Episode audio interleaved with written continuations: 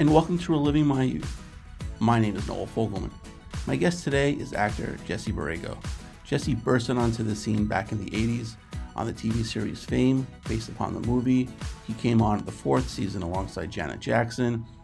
He talks about just the attention the TV series brought him, and other memorable TV roles for him include playing Gael on the third season of 24. On Dexter, he played George King, the Skinner. And movie wise, he starred in the cult classic Blood In, Blood Out. We talk about that movie, we talk about working with acclaimed director Taylor Hackford, and just why that movie just didn't resonate to a wider audience. He was also in Con Air, and his latest movie, Phoenix, Oregon, comes out March 20th. We talk about that. The trailer looks really good. It's on YouTube. Go check it out. Jesse, very insightful, very nice guy, and I hope you enjoy my conversation with him. So, uh, so Jesse, before we kind of look back, I just want to talk about your upcoming movie, Phoenix, Oregon, that comes out March 20th. Um, the trailer looks amazing. Uh, can you just talk a little bit about the project and how you got involved? Yeah, Gary Lundgren and Annie Lundgren, filmmakers out of Oregon, have a wonderful team down there. And you know, um, the film, uh, um, the film office there in Oregon really supports their filmmakers. So, I mean, they've been doing beautiful work out of out of there for a while, and then they hooked up with uh, a young producer um, named Louis G.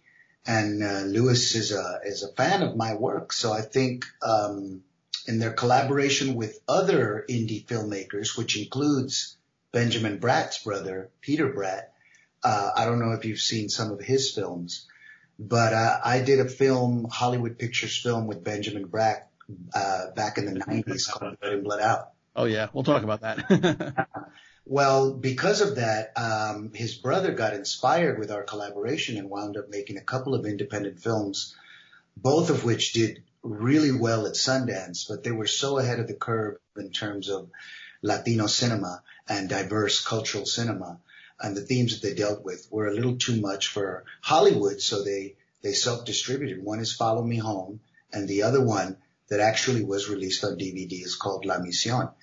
Well, because of that and my collaboration with Peter Bratt, he is always, um, you know, passing on the good word in terms of this is an actor that you want to work with. He's got, you know, he's got the, uh, he's got the Hollywood, uh, um, you know, he's got the mark, but he's also definitely, uh, uh, enjoyable to work with in an, in an independent setting, which is a little more stressful, you know, not, hmm.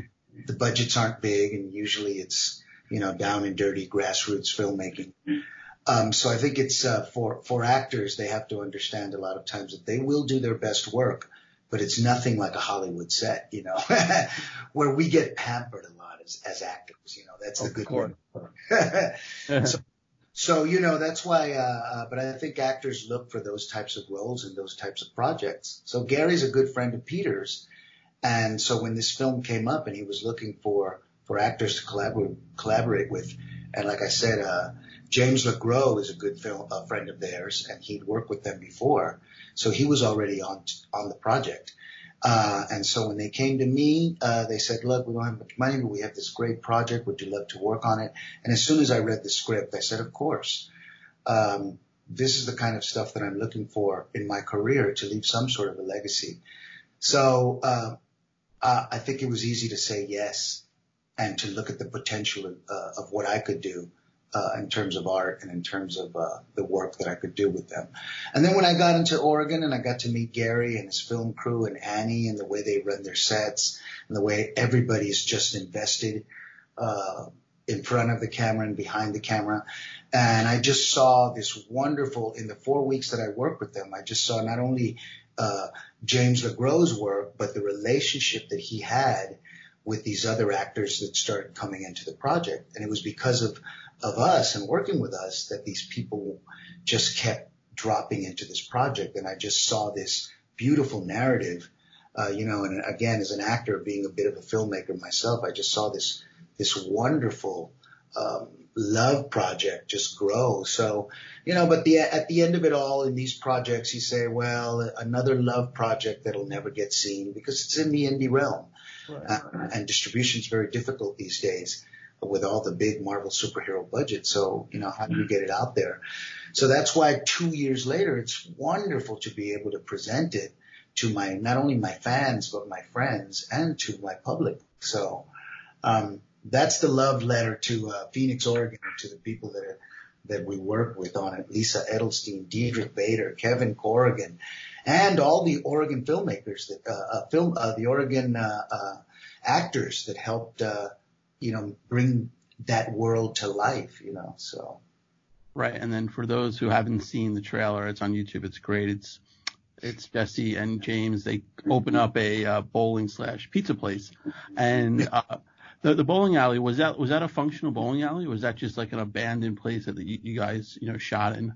You know that's the funny part because even though it's called Phoenix, Oregon, and and Louis G, the producer, lives there, um, in Phoenix, we actually couldn't shoot there because we needed a bowling alley, and the ones in Phoenix are either upscale or they couldn't accommodate our shooting schedule because we had to have it for two weeks. Um, we found one in Klamath Falls. Uh, yes, and so Barry Hanson, Hanson's Bowling Alley, was gracious enough to, and it had that perfect retro look. Right. Uh, and so, uh, and he keeps it in great shape. So it was a wonderful, it's a wonderful place to be able to create the ambiance of, uh, you know, the Phoenix Rising bowling alley pizzeria that we were trying to create. And again, it's, it's the magic of filmmaking. So it's great at the, at that budget and with that type of a grassroots artistic investment, you get to see the nuts and bolts of, of how film is made, uh, you know, the illusion of the narrative that you're trying to create. But it takes a village. And again, hats off to that Oregon filmmaking village. You know, we premiered this film at the Ashland Independent Film Festival, which has a kind of a nice following. Right. Uh, with a couple of other Sundance hits and stuff like that. And the crowd just not only loved it, but it was wonderful to see all of our crew members actually had other films in the festival itself because it celebrates Oregon filmmakers. And it was wonderful to see them as, as directors and as producers on their own. And here they were as, as crew members. So it was great to be able to have that saturation of the love, you know. And I think Gary as a, as a director knows this. And I think he's able to, as a writer, producer, and as a director, really take advantage of all that you know, to tell a great story. And I think that was the best part of it is to be part of a great story. You know, the work, I believe that the work that James LeGros did was worthy of any kind of a, of a nomination from the industry itself. But I think as actors, we don't do these projects for that because we know that it may never reach that type of saturation, uh, and celebration. So we try to really just do what we're doing and what we love to do best, which is act, which is tell a story. And, and the thing that I, I loved about, again, when I jumped, I jumped into the project, they'd already been there a week with James filming all the, the deep subconscious, uh, montage work of Bobby's character. So all I had to do was as a professional drop into this other professional artist's vision. Uh, and that was the joy of it. It wasn't like working on wasn't like working at all. It was like having fun. Um, and, and again, I think you'll see a lot of that on the screen. All that love comes across, and, and that's the beautiful thing about something like this. You know, when you see Lisa Edelstein's performance, same thing. You know, she brought the love, she brought the sex appeal to the story. Diedrich drops in, you know, he's got three or four days of work to create right. the character, and he just snap on the minute he walks in as a gracious, giving actor, just boom. And, and you see, and you know, we, he opens the film. How difficult is it to show up to a set three weeks after people have been filming and, and know that you're going to open the film and that you better kick it off the right way. But you know, he, you know, he's a, he's a star right now on his show right now, a television star. And, you know, Diedrich's been doing it for so many years. Right. And I think that was the beautiful thing about Gary's Gary's love is that he, he inspired us as, as actors to come and work with him on this thing and bring it to life. And I think as a, a once he went back and saw what we'd given him in production, in post production as an editor, which is really where he's such a strong director, you know, he really saw all of that and he was able to just pick and choose and make the movie that he wanted to, you know. Same thing with Kevin Corrigan. I mean, Kevin drops in at the end of the shoot, you know, when we didn't even know who was going to play that Al character. And again, same thing. He ends the film. So he's got to end it with us and bring such a strong character to it. And he just dropped in like nothing, you know, like butter. And these guys are so gracious as human beings. So to be able to work with them and to create with them was, uh, that's the pinnacle of it. You know, it's the perfect, it's the perfect storm. So again, the fact that it's able to come out and people are going to watch it, uh, it's again, the trailer is an inkling of the, of the joy of this narrative in this film, you know. Right. Yeah. No, I, definitely look forward to seeing it. Now, now speaking of like, you know, the long process of getting it out there, was there ever like, cause now, you know, there's so many streaming sites and video on demand was that ever like the main option, or you wanted like kind of like a theatrical release for the movie? Well, you know, uh, I've been in this business over 30 years, you know, and so I've seen the change not only of the technology, right, but as an actor, the impact that it has on the industry itself as an actor trying to make a living. So we've seen cable, we've seen pay per view, right? We saw the rise of, I was there when home box office kicked off and VHS became the thing. I saw the complete change in technology from VHS to digital and how it went from, you know, $900 million to $17 billion and the impact that it had on us as, you know, as laborers in the industry.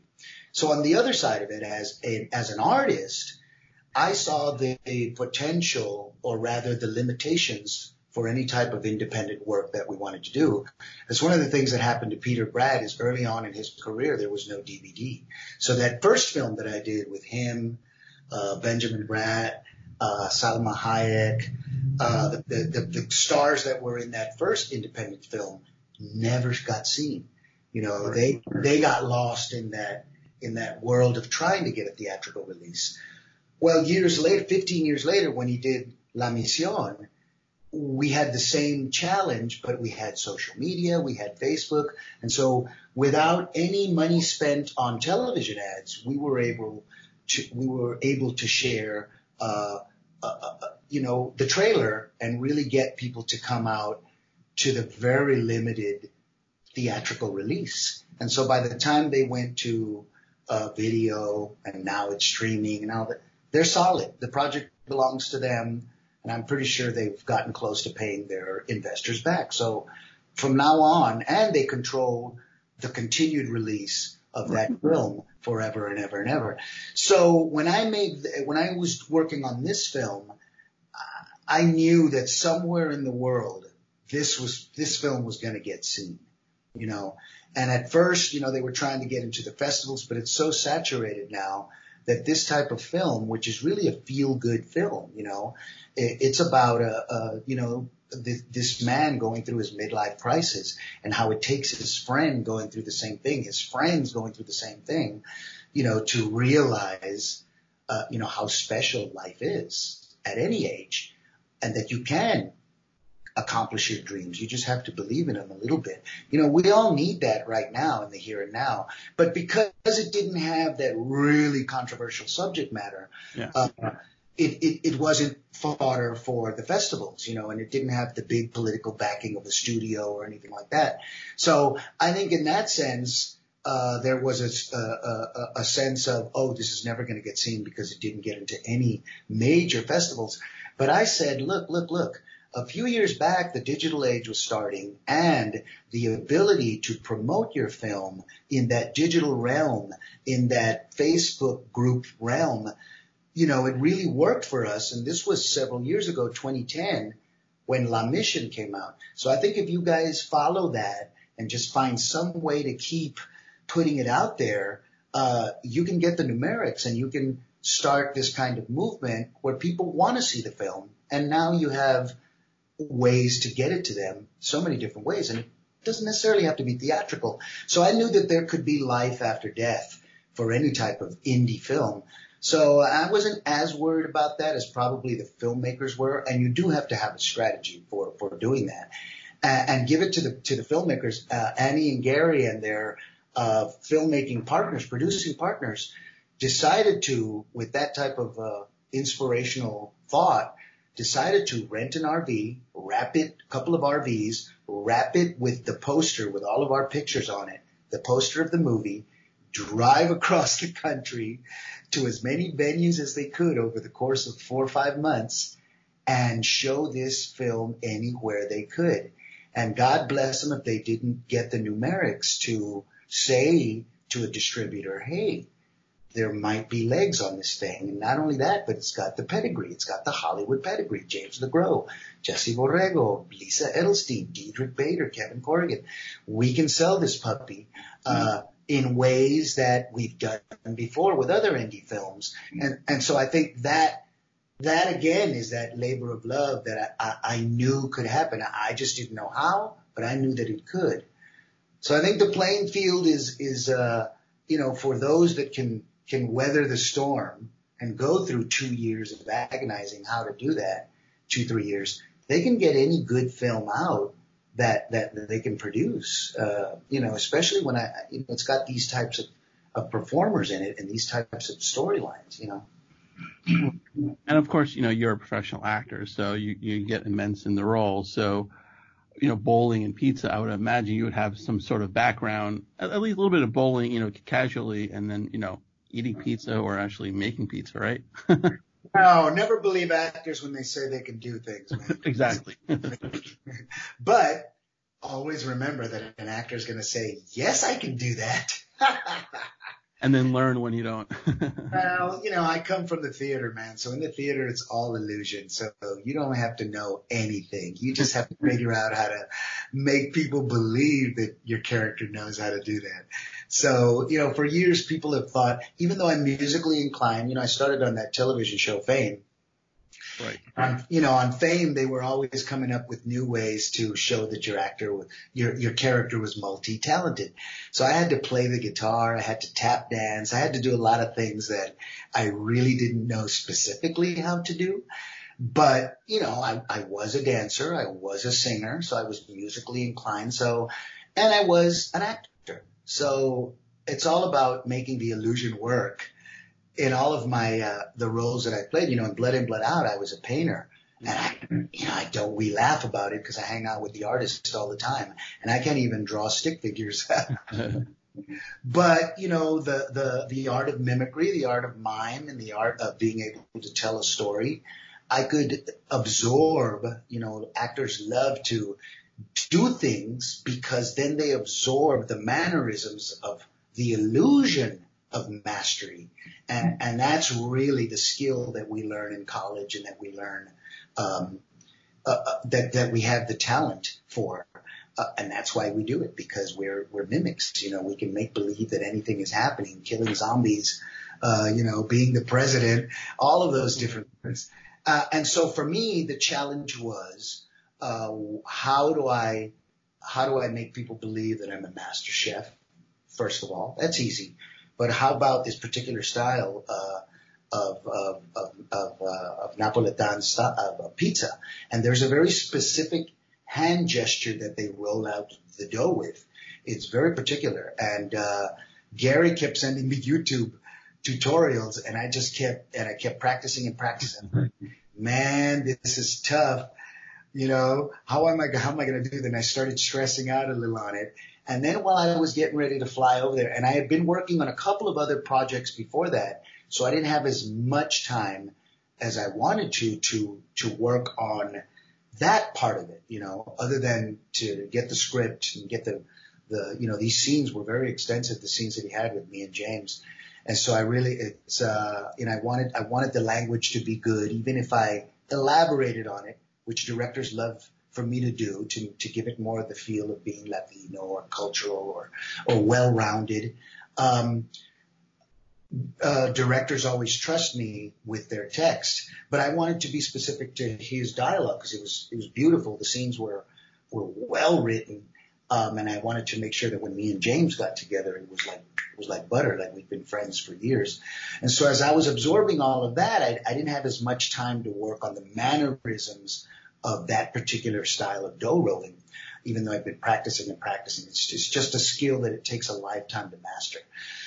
And so as I'm flying over there, I'm starting to panic a little like, man, when it gets to the ship scenes, that's when I'm going to feel hinky. Hmm. And I know there's going to be a montage. It's written in the script. if there's a montage of me rolling out the dough and I'm like, oh. So as I get there, as I'm flying over there, I had an epiphany and it was because of the work that I'd done in, on fame as a guitar player. I had to learn a little piece.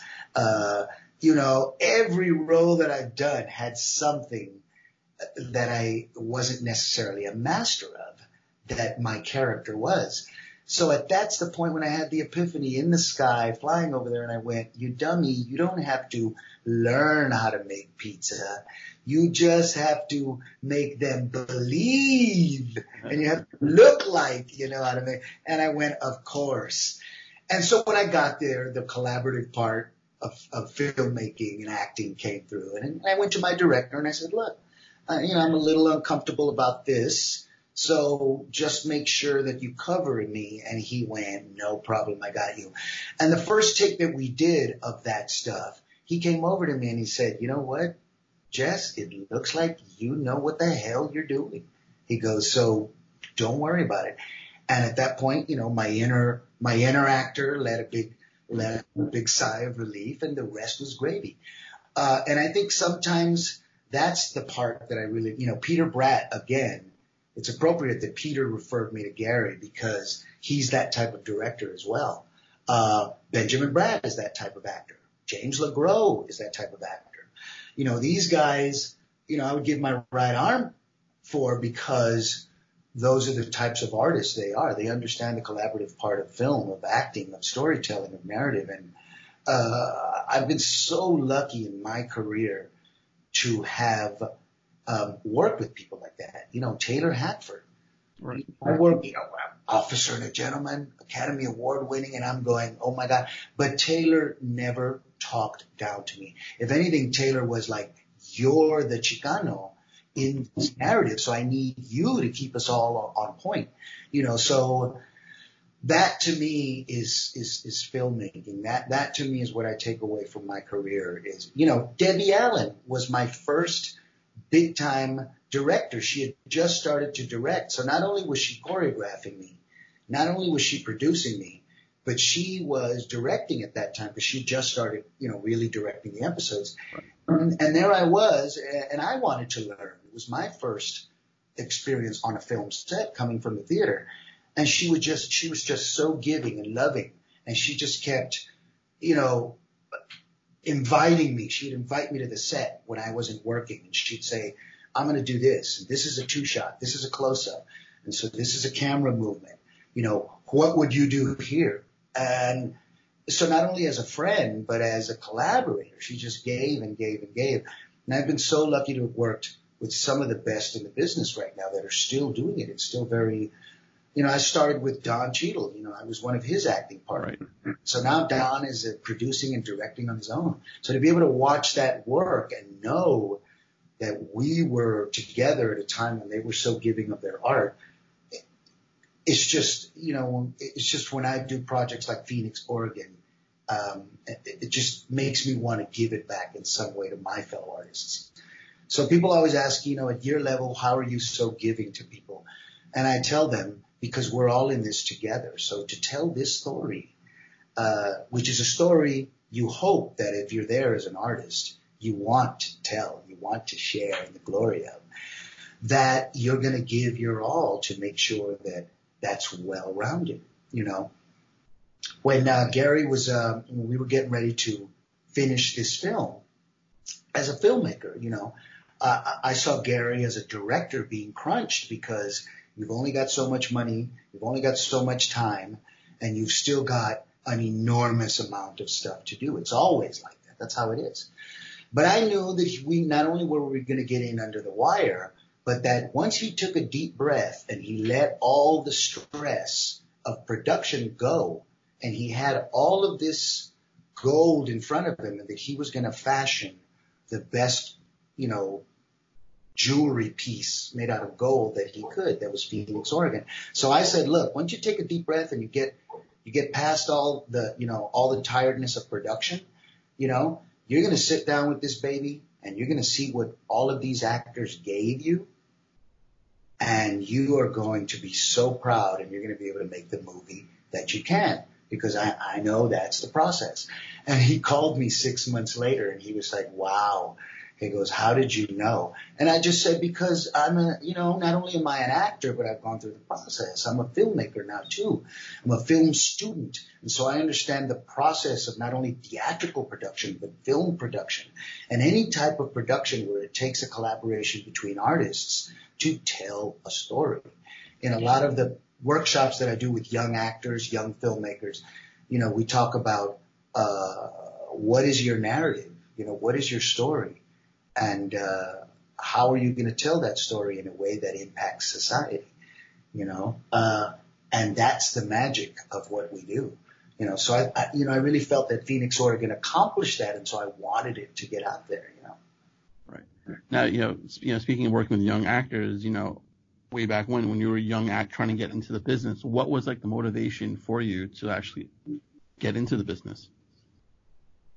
Well, at that time, it was all, um, uh, you know, what do they call that? Um, it was all just uh, that type of youthful vigor. Right. You want to succeed, you know. Uh, I came from uh, a humble background, uh, you know, as a as a Chicano in the uh, 60s and 70s, and my father was an accomplished musician, Jesse Borrego Sr., well known in the uh, early Tex-Mex uh, music circles here. And so I grew up watching him, listening to his music. Um, and my grandmother, who was uh, raised playing music, singing music, she was a big, um, you know, she was a big cultural teacher. And she taught us a lot about not only our culture as Mexican Americans, but a kind of a cultural pride uh, in who we were. Uh, and it was always rooted in music storytelling, dancing. And so for me, my brother and my sister, we kind of grew up in that type of uh, musical uh, milieu and it just kind of fed into us as we were young kids in school. So we were always in choir. You know, my sister was in choir in elementary school and we quickly became, when I got into school, I was one year uh, younger than her. When we got into school, the choir teacher immediately saw a tandem that she could take advantage of. So we were always doing the, the you know the shows. We did uh, you know we would do Mary Poppins every year for four or five years all elementary school with my sister being Mary Poppins and me being Bert. You know we were just those kids.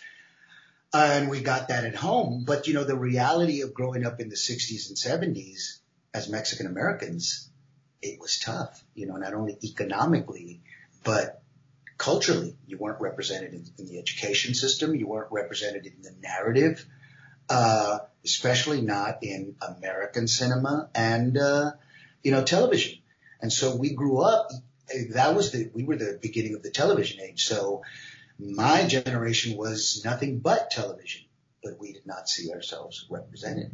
So once I realized that there was a disconnect and I saw myself as kind of having that responsibility of being that guy, uh, also realizing that all around me there was a subculture of those guys. My father was one of those with what he was doing with his music. You know, uh, my sister was always in drama, was always, you know, triple letter sports, was always at the top of the edge. She was, you know, actually uh, scholastically triple A. So she was uh, an overachiever in that sense. And, and she was always kind of my, my uh, you know my litmus test, uh, even though I did it more only in the uh, uh, you know in the artistic realm.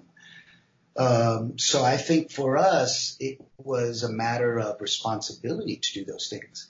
All of that to say that once I got out of high school, which is really just being in drama club, that's the only way that you can fulfill uh, that particular uh, um, you know, need because there was no after school programs for arts. There was no cultural programs for cultural narrative, um, which is, think about it. That's what I've made my living on as an actor. You know, I've made my living off of the cultural narrative. I've been very lucky to have done that at a time when the industry wasn't necessarily supporting that. And yet I've been able to do that. Not only in theater, but in film, American film and television. Very difficult to do uh, without getting stereotyped, cliched, you know, put into a situation where you don't work a lot. So I think for me, growing up that way, I always look back and question and go, wow, how was I able to do that? So getting into college, when I got into college, for me, it just opened up a whole new world of possibilities. Again, the same challenge. Once I got into college, I saw that we were learning O'Neill, Ibsen, Shakespeare, you know, the Greeks, uh, the Greek tragedies, but where was I? Where were the Chicanos? Where were the right. Mexican Americans? Where were the bilingual theater pieces? I wasn't seeing it there, even though I was seeing it in my cultural centers. So I was growing up with those people. I just wasn't necessarily a part of them. When I became a young actor, then I started kind of dipping into that other world, which were the, the Chicano uh, teatristas, you know, the people, the active. And at that time, uh, Chicano theater was very, uh, was very activist. So it was very, uh, you know, very rooted in the 60s kind of Chicano movement, politicized, you know. So I was getting these two different aspects of what I could do, and I was already bilingual. So, you know, it was a, it was a wonderful time to be a young actor, you know, especially in San Antonio. And so, uh, it, it was, to me, it was just another part of what I could do with what I was doing. And I never got hung up on not enough of this or not enough of that. If I saw a need or if I saw a want, the answer was always there. Um, like I said, once I realized that I wasn't necessarily being represented in the education system, I knew that I could play those parts.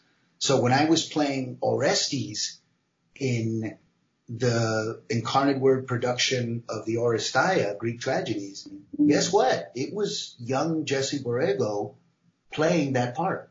I wasn't trying to be Greek. I wasn't trying to sound like, you know, someone with a, an Anglo Shakespearean accent. It was me. Uh, and so I took that skill with me all the way through my career when I've been really able to infuse, uh, uh, the universality of who we are as human beings and yet be very specific to what the cu- cultural narrative is, you know, which is necessary in these times, you know? Yeah, absolutely. Absolutely. Yeah.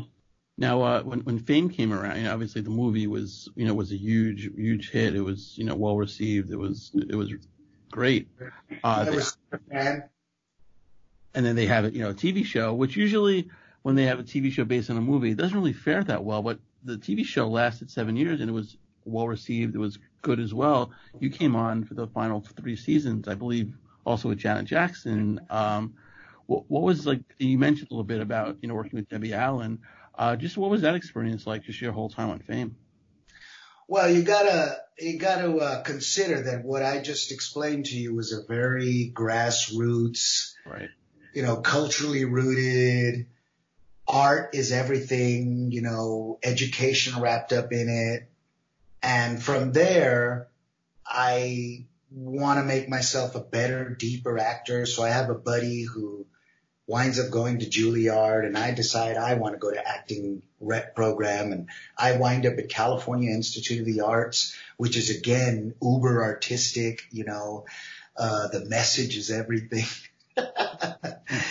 and six months later, I'm on a hit television show, Emmy award winning, next to Janet Jackson on one side, Debbie Allen on the other, with the pedigree of these people that I've been watching for years, you know, Valerie Landsburg, Carlo Imperato, you know, and I'm just going, oh my God, it, it was, it was a surreal dream.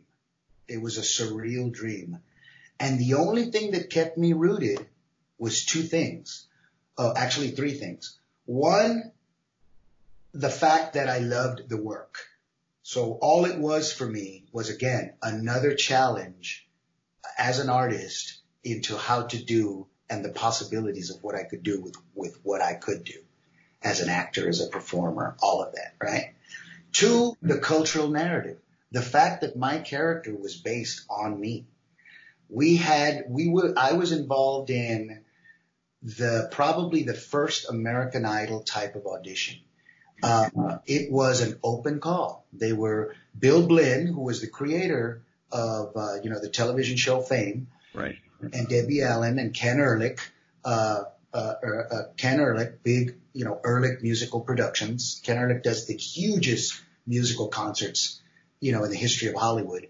But, uh, those three producers decided they were going to have a kind of a, uh, I guess like a promotional marketing gimmick and they were going to put it out there and say, we're going to find the next, you know, new kid off the street, new kid on the block and we're going to have an open audition. So, you know, about 4,000 people auditioned in New York.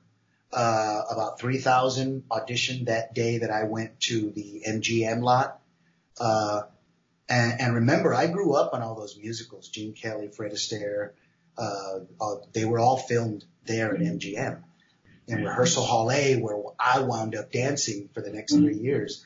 So I grew up on all this stuff. So I'm going, oh my God, I can't believe that I'm here. But we auditioned, and then another, you know, five, six thousand people auditioned through agents, even though they, they claimed to be looking for the next undiscovered person, you know. They were hedging their bets. I mean, you can't tell me that Janet Jackson was undiscovered. exactly. so, you know, uh, and out of that lot, out of that audition, they got, uh, Janet Jackson, Nia Peoples, who already had an agent, and right. and me. So they found me in LA because I was I was at Cal Arts. I was at California Institute of the Arts. Uh, and I auditioned with the lot in LA and in actuality, uh, they lost the picture that I had. Wasn't very, the technology wasn't very sophisticated at that time and I didn't have much money. So I think I had, uh, maybe a, uh, a you know, a photocopy of a picture. and uh, you know, the only address I had was I was a student at Cal Arts. So somehow or other, my information got lost, and they had taken a Polaroid of all of us. And in that audition, they realized that they had written great notes about me and they were looking for me, but all they had was this Polaroid and a name. Right. They had no contact. So, you know, I went back to Cal Arts and over the next two, three weeks, people were getting called back and I was at an art school. California Institute of the Arts has an incredible dance program, music program, art program, acting program. So pretty much everybody in school went to the audition. so all of us were there. Um, and everyone got called back at one point or the other, but they wound up uh, narrowing it down. And you know, after a while, it trickled down. I never got called back. And I said, wait a minute.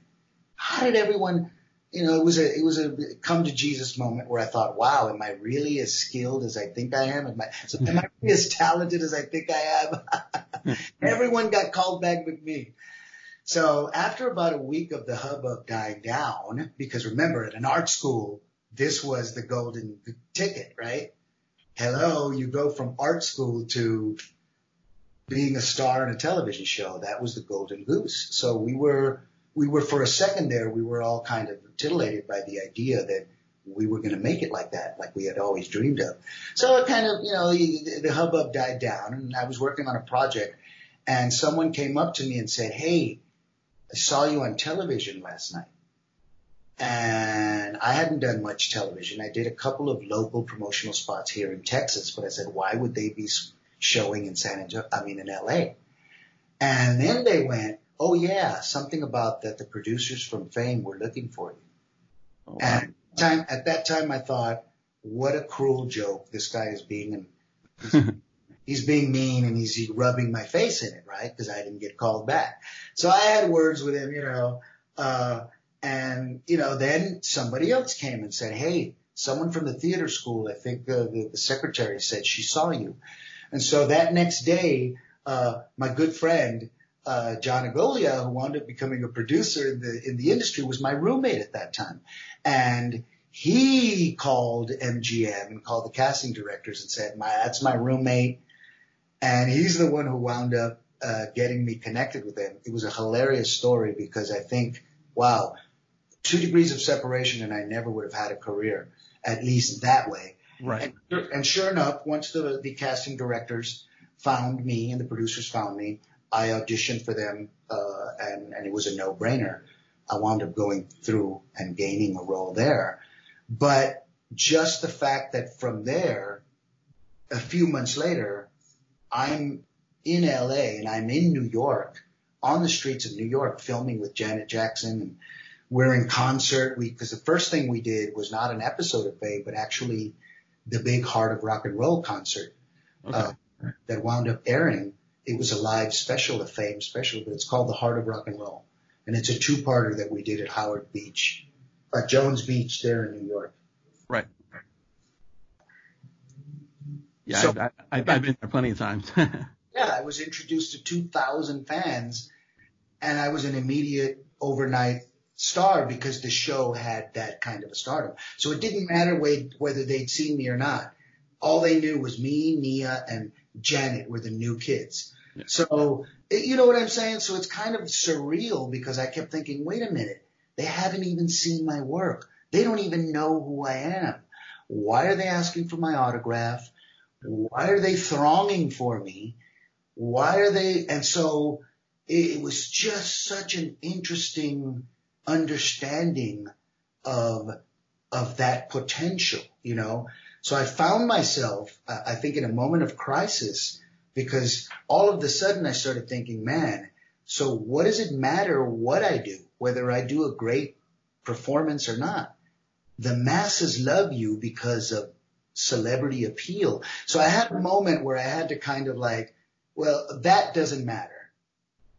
You know, what matters is what you do. So then again, you keep going back to who are you as an artist and what do you want to say?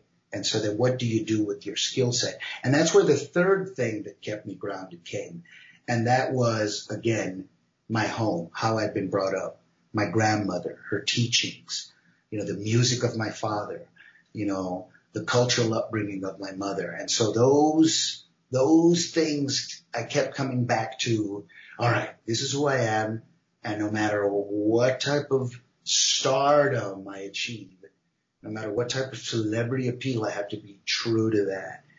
And so then I think in that sense, any performance had that germ in it. Um, when we went, got back to LA, after that incredible New York trip where, you know, again, like I told you, I went from being an unknown right. to an overnight. I couldn't even walk the streets of New York. You know, that, that type of mentality is, is, is, is very, is, is very, um, how should I say it, impactful on a young artist. And, and I see how a lot of them get derailed from what their original intention was, you know. Um, and so I think for me, I've always had to keep coming back to this. No matter what the success is, I have to keep coming back to, uh, is it true to the narrative? Is it true to the humanity of uh, what I want my body of work to represent? Um, and again, I look back and just doing the work it sometimes is enough. Because when you look back and you see the people you collaborated with, then you see how wonderful that is. You know, those three years were wonderful. I didn't realize them until later. At right. that time, I was just doing it. You know, now we're doing these, uh, fame reunion tours in Europe. They're huge. We just did a big one in Liverpool. Uh, and so getting back together with not only the cast members, but actually some of the other cast members that were gone by the time I got there. But I've been working with them in these reunion shows. So working with them as artists, working with them as human beings, ugh, I just go, oh my God, now I understand why people love fame so much. Because over the seven years, all these people that came through gave their love to the project, to the School of the Arts, to that idea. Uh, and you know, this music is inspirational. The people that wrote a lot of that music that we wound up performing, I mean, those songs are inspirational. You know, I still believe in me.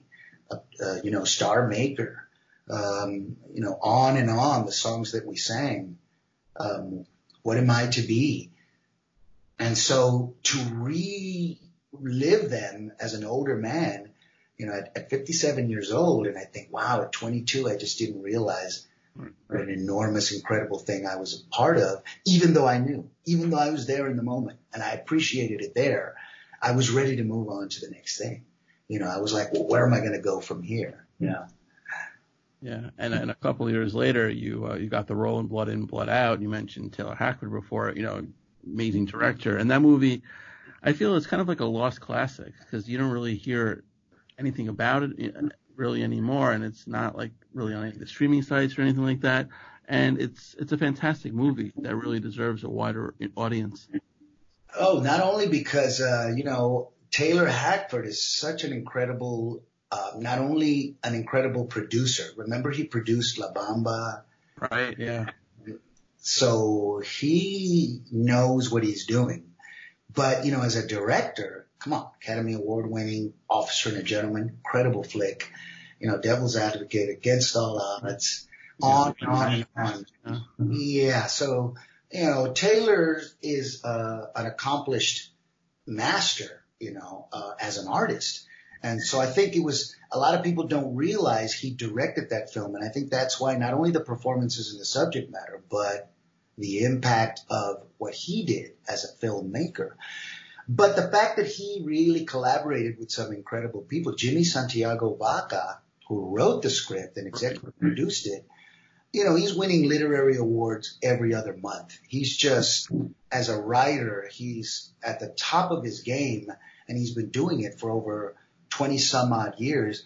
So that film itself, you know, Hollywood Pictures put a lot into it and it was supposed to win awards. It was way ahead of the Latino curve, but it was also going to be impactful uh, as a subject matter. And you know, a lot of people were doing it at that time. You know, Edward James Olmos had American Me and you know, they had just done La Bamba, which is still one of the highest grossing Latino films. And so I think there was a, an understanding of an untold narrative that had an audience, you know, that had a filmmaking audience. So I think I knew because I had just come off of, like I said, I had just come off of the, the stardom of fame. So I knew, uh, and I'd been doing a lot of theater at that time. I was working a lot with, uh, Joanne Akalaitis, you know, who was a, a Mabou Mines fame, but I'd been working with her for about five years and the stuff that she was, that I was doing with her was incredible. And she was giving me a chance as a Chicano Mexican American actor to play the lead in a lot of these incredible theater productions, you know. So I was at the top of my game when Taylor came to me and said, let's do Blood In Blood Out. Uh, so I was about, uh, and he said, let's go find, you know, you have to do this film. Not only do you have to do this film, you know, Jimmy Baca wrote it, but you have to help me find uh, the other two guys. And I said, let's do it. So again, not only as an actor, but as a filmmaker, Taylor is including me in the whole casting process, the whole production process. Right. We're looking for the Chicano artist who's going to, you know, I grew up with Chicano art because San Antonio is well known as one of the roots of Chicano art, you know.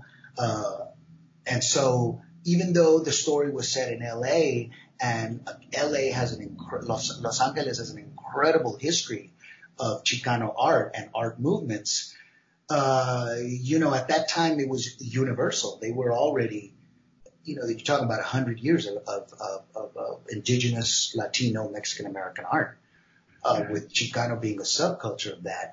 And so to me, I'd grown up with all of that. So I was like, oh my God, to actually celebrate a character like this, you know, like my father, uh, Chicanos who labor with cultural art and never get to see the light of day and to represent this in this type of a tough urban narrative. You know, I just, again, as an actor and as a storyteller of my people, I knew the potential. So to be included at the beginning by, you know, Academy Award winning Taylor Hackford, I was like, oh my God, what an opportunity. So I really dove into it and I said, okay, I'm going to give you my best, man. What do you need? Let's test these guys out. You know, anybody who comes in is going to have to get through the Jesse Borrego gauntlet. Hmm. And, yeah, in terms of being an actor. So if you're an actor, and you're gonna you're gonna back it up, and if you're gonna you know be culturally specific and and and be true to the story, then you better come in with your chops. You know, Benjamin Bratt, come on, give me a break. The minute Benjamin came in, and he was raised uh, even though he's uh, a Peruvian, um, you know, his mother's extremely bilingual. She's very indigenous, and she raised them there in the Mission District. And in the Mission District, they grew up with some of the, the, the first car clubs of the Bay Area. So they grew up with these Chicano guys, veteranos, as their heroes. So he knew, he knew the guys. So it was easy for him as a, as a classically trained actor to be able to, you know, and, and, and again, in collaboration, he comes to me, and, you know, Benjamin is one of the understated Latino actor talents of our, of our time. And he came to me and he goes, Hey man, I want to do a good job. So I already know what I'm going to do with the character arc of the character, but I want to be true to, you know, what we're doing as, uh, you know, as urban brothers. So let's figure this out. So he was a student and he just got down on it. And again, the collaborative process of working on these things is my favorite part. You know, that, that, that's where I really have fun. I grew up in the theater, which is nothing but a collaborative process. Right. Doing ensemble theater, choreo theater, where, you know, you are one part of an enormous montage of, of, of, of what, of what's being shown, you know, uh, and you give it freely because that's what you do in the theater. So to, to, to uh, transfer that onto collaborating on film was a joy. Um, once we found the other actor, we just had a blast actually living in the East LA barrio and, and, you know, getting to know these guys, the real dudes from the street and getting to know these families and, and trying to bring humanity to, to their story, you know, and what we were, and the narrative we were going to tell. So, uh, and again, you can't do that if someone like Taylor doesn't facilitate you. Uh, if, if he doesn't have the production design team that he had. The problem with that film is that was it was one uh, way ahead of its time, and we got caught in a time when Los Angeles was going through an upheaval, right. and the riots happened. The year we were supposed to come out, the riots happened. Right. So you understand that if LA gets burned to the ground, uh, no studio is going to promote a film that has that type of a deep urban narrative. And so I think at that point, you know, uh, studios, which are really very conservative, uh, they backed off of it and it could have won awards. And at this point, I think that over the last 27 years, they've made their money back many times over. So even though in their books it's considered a, you know, $30 million flop, uh, because it was released, uh, as Bound by Honor. So it actually has two names, which is very bizarre. Uh, so it was released as Bound by Honor deliberately so that, you know, the blood in, blood out title, which is, you know, very provocative, wouldn't impact anything. Um, it was released that later year, you know, 92, 93 after the riots, uh, within those six months, and uh, it didn't do very well. When it went to pay-per-view, when it went to uh, VHS, they changed the name back to Blood in, Blood Out, and which is what we'd been promoting it for three years of right. This thing while we were making it.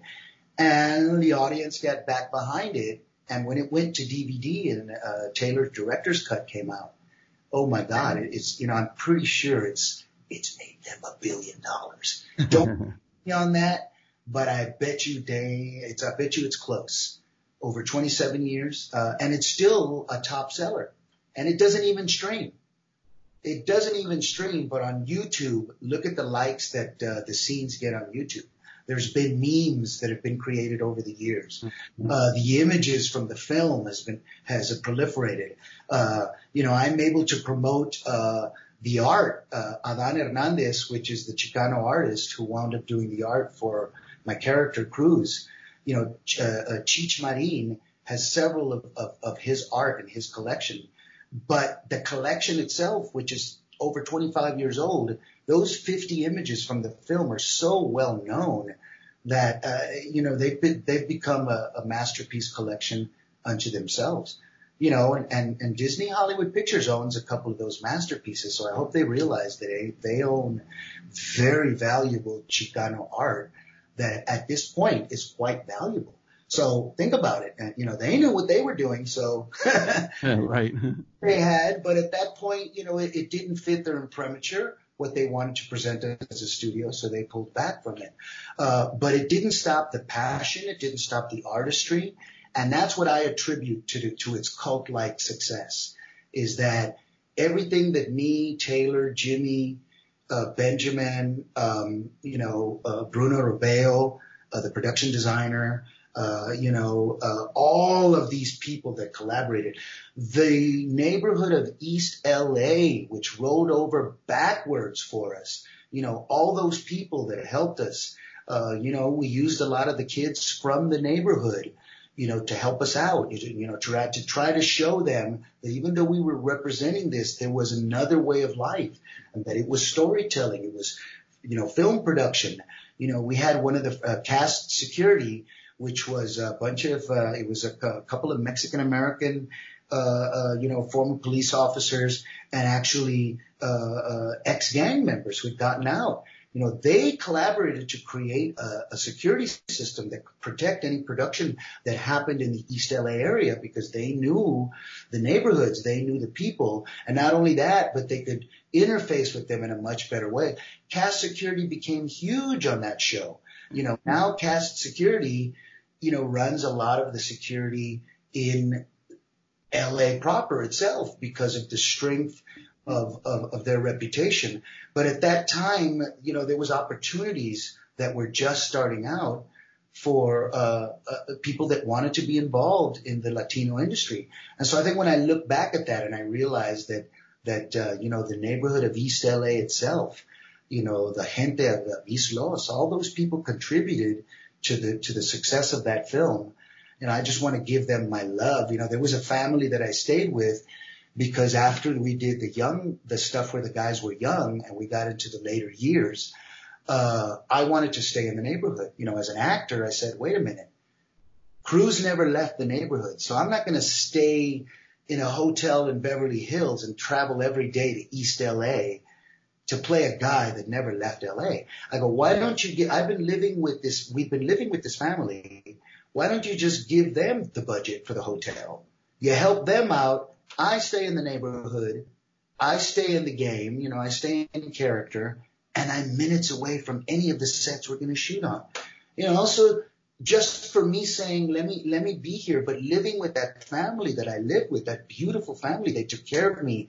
You know, the mother, you know, mama would feed me. The, the brothers let me stay in their room. You know, I shared life with this East LA family, this, and, and and so for me as an actor, those are experiences that I can never, you know, never ever forget. And I, I hope they realize that the success of any endeavor like that, and especially a film like Blood In Blood Out, you know, is it, they are, that they are a part of that, you know, and, and that I appreciate that not only as a, as a, a filmmaker, but as an actor, you know. Right.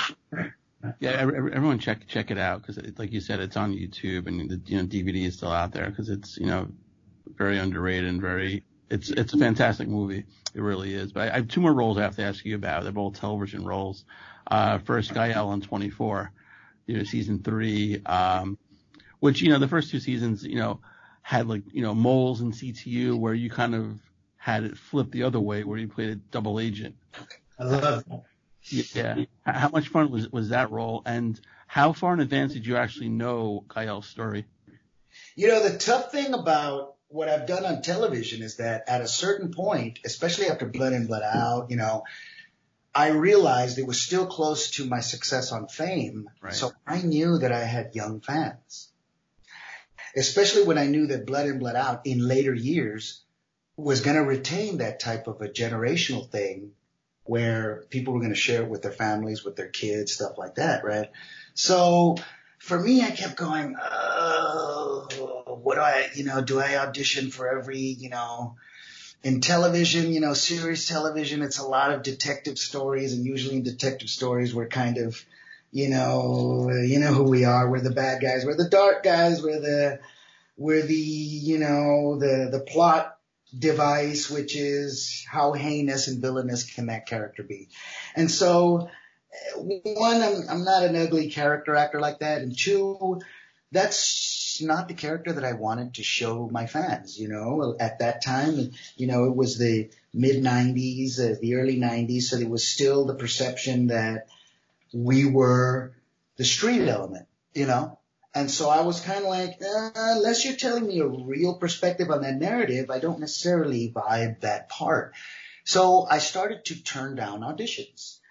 Uh, at that time, it, it, it kind of backfired on me because that was really the only type of characters they were writing for Latinos, you know, even though Andy Garcia and these guys were trying to break the mold and they were doing other stuff, I wasn't at that level. And again, without the success of Blood In Blood Out, which probably would have put me in that discussion, I, I kind of was back to who are you? What have you done lately? And so me kind of turning away roles because I had an issue with the perception of what those characters were. Eh, like I said, it kind of backfired on me and I wasn't getting enough auditions. Fast forward to something like Gael, where I was kind of realizing, hey, I got to make a living, you know, uh, doing theater and doing this other stuff. Now that I've got a child and I'm living in LA, not living as a bohemian artist where I was before, I can't, I, I can't necessarily live off the scraps that I get while waiting for a, a juicy role. Um, so at that point, I had to look at auditioning for everything that came down. Unfortunately, a lot of these uh, characters were the same. So when I got to uh, auditioning for 24, I was like, eh, you know, I probably I probably turned down a couple of auditions already. But at this point, I went, hey, you know what? Let me just audition for the casting director so they remember who I am. Right, you know, and maybe they'll keep me in mind for the lawyer, the the brother, the yeah, something that I can get my teeth behind, get a check, and not feel horrible about. Is some young fan going to watch this and go, you know, look at Jesse Borrego playing the, the the drug dealer again, you know? And again, it's my own personal thing right? Because I have actor friends that do it all the time, and God bless them, they make a living at it, and I'm happy because those guys are great actors, and they when they go and talk to, to to young people about a career, they're able to say that they've sustained a career, you know. But this is a personal choice of mine, right? And so at that point, I went into this audition, and I said to myself, "Man, I'm reading this guy," and I auditioned for the bad guy Remember the bad guy in that story? Oh, Salazar, right? yes. So I'm auditioning. Remember, I'm auditioning for Salazar, not Gael. Yeah. For that point, because if we come back to it again and again, most every part that I've done well at, you know, I auditioned for a worse part. yes, against my against my uh, better feelings, right? But I said to myself, let me go in and be an actor.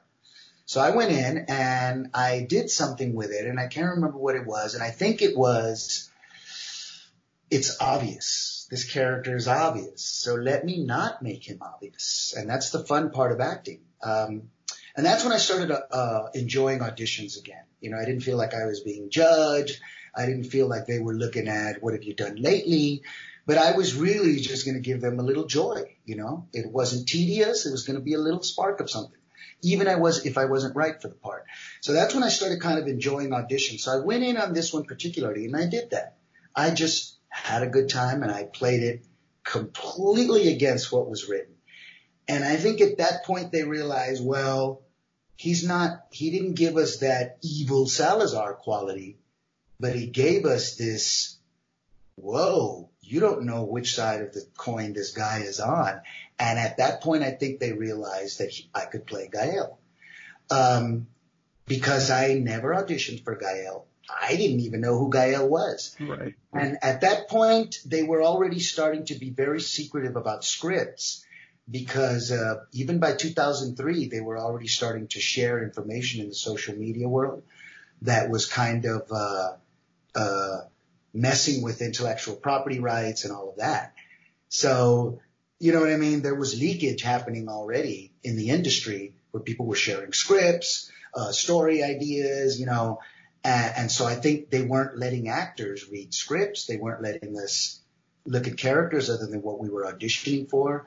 And I remember when I was working on 24, we didn't know what was going to happen two or three scripts down the line. We had to kind of intuit you know, which is very difficult for an actor because when you're doing a, you know, uh, even a two or three episode arc, you want to know where you're going because you kind of tailor your what you're doing initially with the narrative to this. And if you don't know, then every episode you're going to go balls out because you don't know if you're going to be back for the next scene, next episode, you know?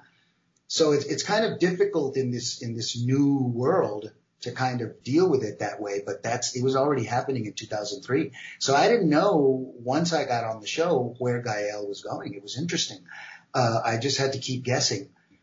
And the same thing happened when I did Dexter. When I did Dexter, I, I didn't know who that character was. I didn't know where he was going. I was only assuming because I knew the show, you know, and that's another thing is now you don't have to be a fan of every show. Before you used to have to at least watch every show so that right. you knew what was happening, the style, you know, all of that. When, with, you know, when Hill Street Blues came out and they were shooting it in that weird kind of style, you had to kind of know because as an actor, you have to see what's on camera, mm-hmm. what's not, the delivery, all of that. And, and so I think in, in that sense, you become a, a, a student of the game just because. Uh, and so again, having gone through all of that, I started going to auditions playing, uh, having fun. And I think that's where I got lucky and got something like Gael, which think about it, wound up having, not only was he a cooler character than Salazar, hello, hmm. but he had a multi episode arc, which means that by staying true to my uh, beliefs, I wound up getting a couple of more checks, you know, and as an actor, it's wonderful uh, to get a character that even though he doesn't, he's not the main dude, he gets a check for just hanging around, you know? Right. I did Fear the Walking Dead. It was the same thing. They kept coming to me, you know, in, in the Fear, in the Walking Dead world, there's only two types of characters. There's victims and there's perpetrators.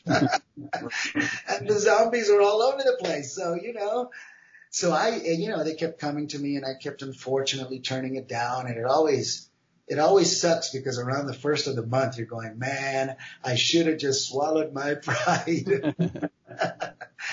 but other than that, you know, uh, I kept turning stuff down. So then they, because of that, several months later, they came back to me with a character that wound up becoming like one of the most compassionate characters in the zombie world in Fear the Walking Dead. Uh, and so by holding again true to my beliefs and suffering for it, probably, uh, it wound up becoming this.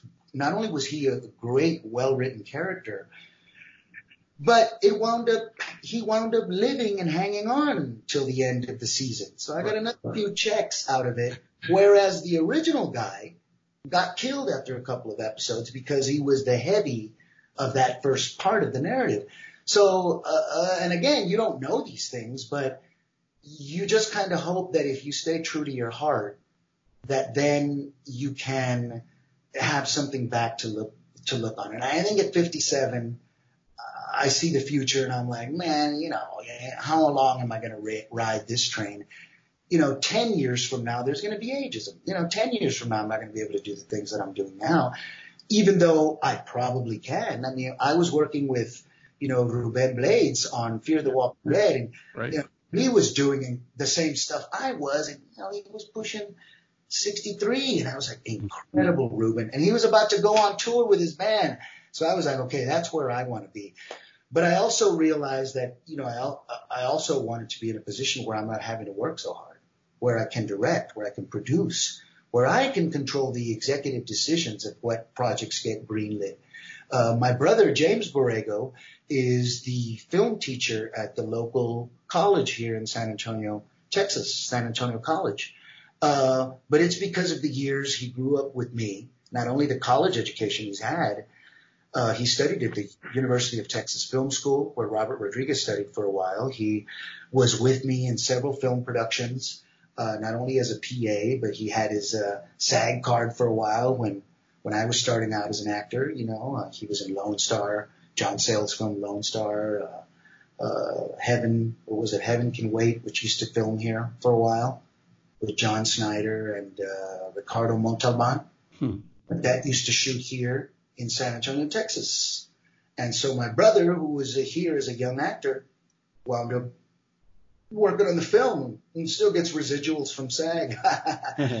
he went on to not rest on his laurels and went on and got educated in film and wound up getting his master's at the local university here where he's a producer and now he's the film teacher. So what do we do is we create a 501c3 called Cine Studio San Antonio, which formalizes all the stuff that I do anyway, which is to teach these kids what I want them to learn. And it's in my neighborhood. It's, you know, the, the, the, the youth that I believe needs to know this information. Um, and between us both, we try to constantly teach the idea of the cultural narrative and about educational skill. Um, between those two things is, is what I've based my entire career on. I've never only said uh, I'm an actor, even though that's my biggest skill. You know, I always say I'm an artist, uh, and that's only to say that I'm a student of all of it. I'm a student of how this works. You know, now in the last 15 years, I've been really trying to learn not only about film production, but film distribution. How does it get out there? You know, how do you sell it? How do you get it? I, I've worked on several films where they were incredible. They'd won Academy, like I said, they could have won Academy Awards, but because they didn't have the political backing of the time, because they didn't have uh, the sign of the times, because they didn't have uh, the budgets, they were squashed and they never got to see the light of day. You know, the first film I did, the second film I did with Benjamin Bratt, still one of the best films I've ever worked on. Peter Bratt, uh, never got seen. Hmm. And it's out there. They've got the rights to it, but you know, it's been 17, 18 years for them. So for them, it's, it's an old film. You know, they're on to their next project. And, but it's a project that when I look at it, and again, I'm the lead in it, so I'm kind of biased. But when I look at the people and the pedigree that worked on it, uh, you know, me, Benjamin, uh, the people that were in that film, I just go, oh my God, why isn't this film seen? It could be streaming and it deals with issues that we're dealing with now. Cultural inequity, uh, you know, the racial history of our country, you know, but in a beautiful, entertaining, narrative, cinematic way. Peter Bratt is, you know, an underrated auteur, film auteur. If you look at his, uh, uh, documentary, Dolores, uh, about Dolores Well Huerta, you know, if you look at La Mission, look up La, La Misión, Benjamin Bratt could have won Academy Awards. You know, that year he should have been nominated for that performance. But it was such an independent film that it wasn't even bought by a Hollywood distributor. So even though they made their money back, it never, it was never widely publicized. So it'll live on in that independent cultural world, you know. But these are the things that I celebrate. Follow me home never got seen, but I celebrate it. I know that it's there. Right. I know that that narrative. As a matter of fact, I think uh, Yale and Harvard used to use it for their uh, uh, cultural narrative education classes. It was part of their uh, it was part of their curriculum for a while.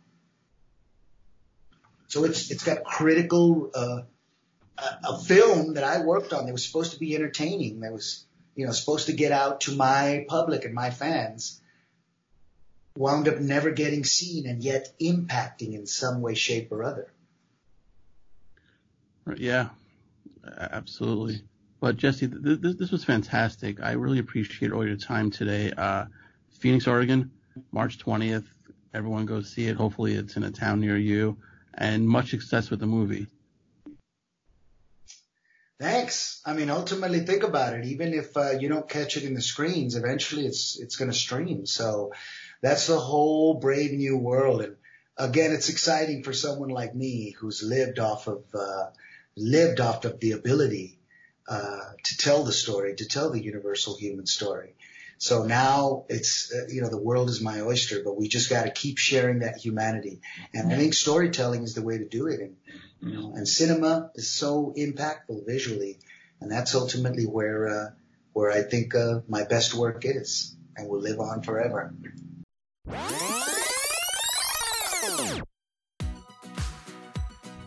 And a special thanks to Jesse for joining me today. Phoenix, Oregon comes out March 20th. Go check it out.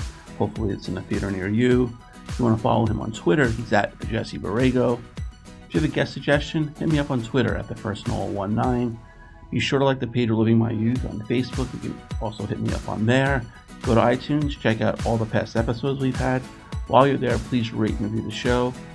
I really appreciate the reviews. If you don't have iTunes, not a problem. The show's on SoundCloud, it's also on Podbean, and go to livingmyyouth.threadless.com for all your merchandise, t-shirts, hoodies, phone cases, onesies. It's all on there. A new episode comes out every Wednesday, maybe Thursday, and we'll see you next week.